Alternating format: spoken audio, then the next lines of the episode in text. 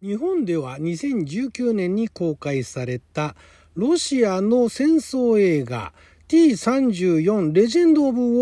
を Amazon プライムビデオで見ましたので、その感想をネタバレなしでお届けしていきたいと思います。あなたの12分をちょっと拝借。こんにちは、ラジオ神の神ふみかつです。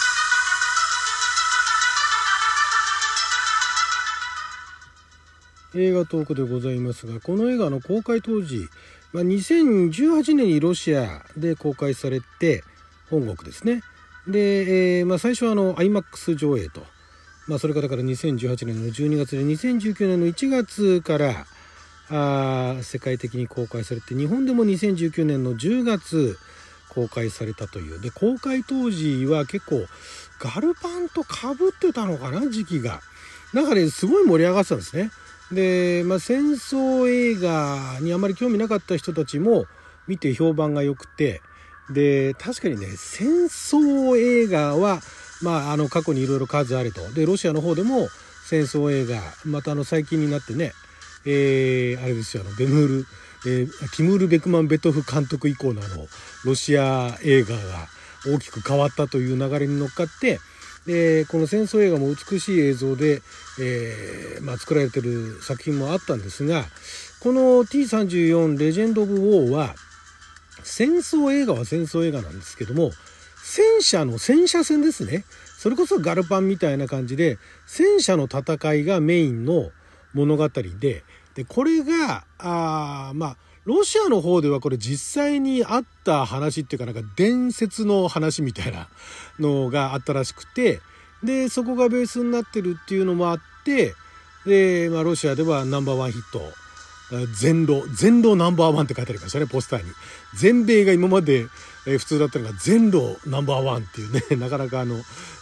しい表現ではありましたけれども。で、日本でもすごいヒットしたんですが、日本のこの作品が面白かったって言ってる人たちはレビューをざっと見ると、単純にあんまり戦争映画見たことなかったけど、結構見たら面白かったっていう、エンタメにね振ってるっていうのもあって面白かったっていう人と、あと戦車がメインの映画って、戦争映画は数あれど、その戦車がメインにフィーチャリングされてる映画っていうのは実は数えるばかりで、特にその名作と言われるものっていうのは本当に数えるばかりなんで、だから戦車ファンっているんですよね。戦艦、戦闘機、戦車、兵器のファンっていうのはいますけれども、戦車ファンにとっては、待ってましたと。他にもその後ブラッド・ピット主演のね、フューリーっていうのがありましたけど、フューリー自体はね、昔白黒の作品で、これ実は私も翻訳したんですけど、タイトル忘れちゃったんですが、それにお話がすごい似てるんですが、だからそれはアメリカの方の話ですよね。で、この T-34 レジェンド・オブ・ウォーはロシアの戦争映画で、ロシアの戦争映画って私も実はかつて翻訳したことがあるんですが、結構暗い話多いんですよ。最後がバッドエンドになるっていう話が多くて、で、この T-34 レジェンド・オブ・ウォーも最初はバッドエンドになる話だったらしいんですね、脚本の段階では。でも、もうそういうのはいいだろうというふうに、この監督のアレクセイ・シドロフ監督が、もうそういう暗いね、戦争映画もういいんじゃないって思って、で、最後はある意味ハッピーエンドっちゃハッピーエンドですよね。で、インターナショナル公開版の後に、ダイナミック完全版だとか、この作品もね、ディレクターズカットだとかで、いろんなのが公開されてるようで、で、戦闘シーンだとか、だからその戦車メインの戦闘シーンはその最初に公開されたところから、そのディレクターズカットの方でもあんまり別に追加されてなくて、ディレクターズカットだとか完全版って言ってる方は、その人間ドラマの方がちょっと足されていて、で、それを見ると、よりその物語の中のその人間関係っていうのが分かりやすいということになってるらしいんですけれども、これね、確かにね、その映像が2018年19年の作品ですから、CG とかもバリバリに使われてて、で、ロシアもね、ロシア映画もそういう CG の使い方っていうのがハリウッド並みにね、結構使いこなれてきたっていうのがあって、で、その映画の嘘みたいな表現はあるんですけれども、この T-34 の戦車自体は実際にあった残っているものをベースに使ってるとか、ドイツ側の方はなんか結構レプリカスだからハリボットみたいな感じなんだけども、ロシア側の戦車本物を使ってたりだとか、なんかあとはロシア側の方のそのね、実際に伝説、どこまでが伝説なのかが分かんないんですけども、だから、戦車乗りがドイツに捕まって、でドイツ軍に捕まって、そのドイツ軍の戦車兵の訓練するためにそのロシアの、戦車を、引っ張ってきて、で戦わせるみたいな、どこまでが実際にあった、どこまでが語られてるものなのか分かんないんですが、まあそんな話なわけですよ。で、まあ、主人公のその、少尉も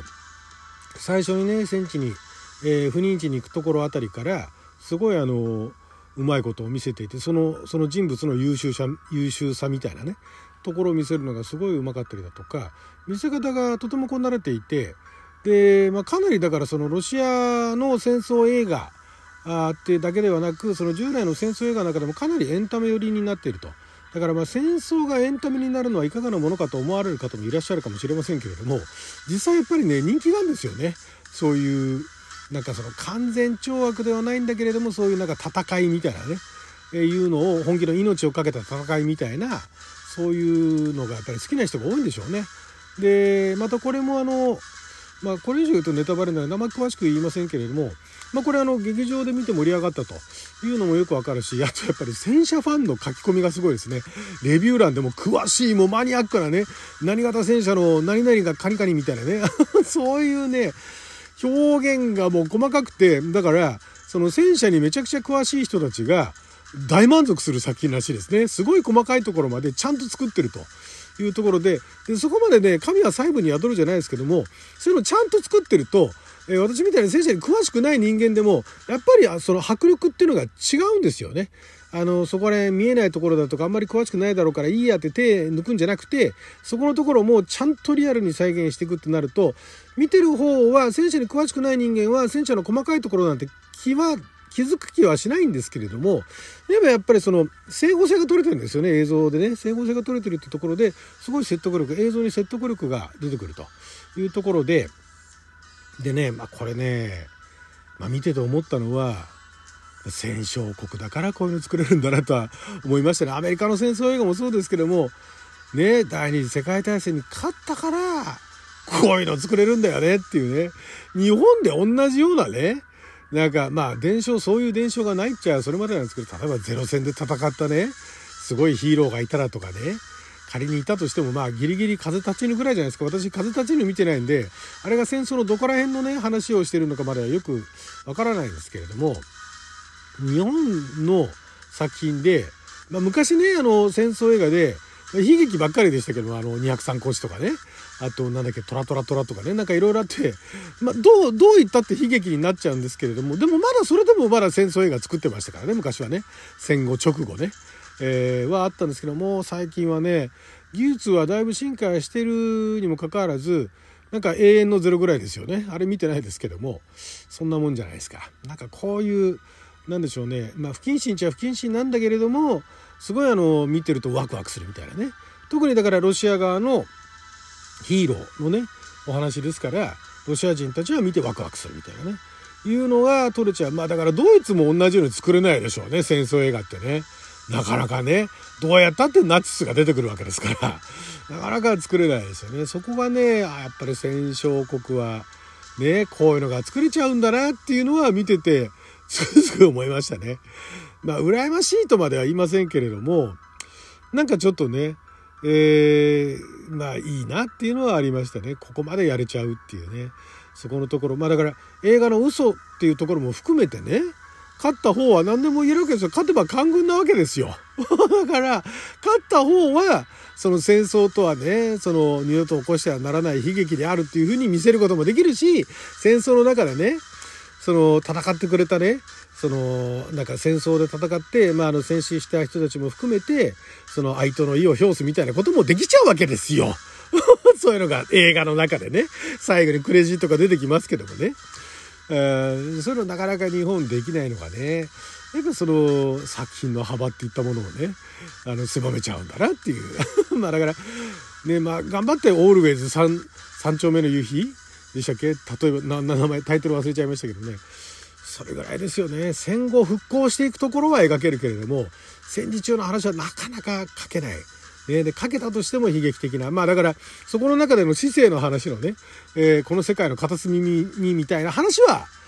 作れますよ。ああいうのはもうお得意というかね、見事なもんですよ。まあそれが海外がね評価するかどうかさておき、日本人はあれを見て涙するわけですよ。なんだけれども T-34 レジェンド・オブ・ウォーみたいなね作品があって、うおーってなっちゃうねレジェンド・オブ・ウォーだけにね、うおーってなんか見てる方がなっちゃう。でうおーってなった後ね、その精神していった人たちにね敬礼みたいなね感じになっちゃうような作品は、まあ日本ではもうね取れないんだろう。さすがに日露戦争の話をねなんか映画でまああったかつてあったかもしれないですけど、今更それやられてもっていうのはあるでしょうからね。そこら辺がね、ああなるほどそういうことかと思いながら見てて思いましたね。ロシア映画っていうところ、まあだから映画の見せ方映像の見せ方っていうのはもうかなり洗練されていて、まあハリウッドの影響も多少はあるとは思うんですけれども、非常にもう洗練されて、それは母国盛り上がるだろうねっていうねそこはね、そこは素晴らしかったですね、そういう意味でね。でまあそこがだからね徹底してね愛を込めて、何に愛を込めてか分かんないですけど愛を込めて作ってるから、だから世界の他の国の人がね、まあドイツ人は一番面白くないじゃないですかね。まあでもドイツ兵もね結構ねかっこいいところあったりするんですよ、今回この映画。だからドイツ兵もひょっとしたらね、ドイツ兵もとかドイツの方も見てね、なんかちょっとかっこいいと思っちゃうかもしれないですね。わかんないですけど。はい。ということでこれ今 Amazon プライムビデオでね、見ることができますんで、当時話題になった戦争映画、戦車映画、戦車好きの方はもう見てるでしょう。ね。戦車好きじゃない方も戦車でここまでのアクションができるんだっていうね、いうのを、まあなかなかめったにない作品ですから、戦車がメインになるやつってのはね。はい、ということで、12分間の貴重なお時間いただきありがとうございました。それじゃまた。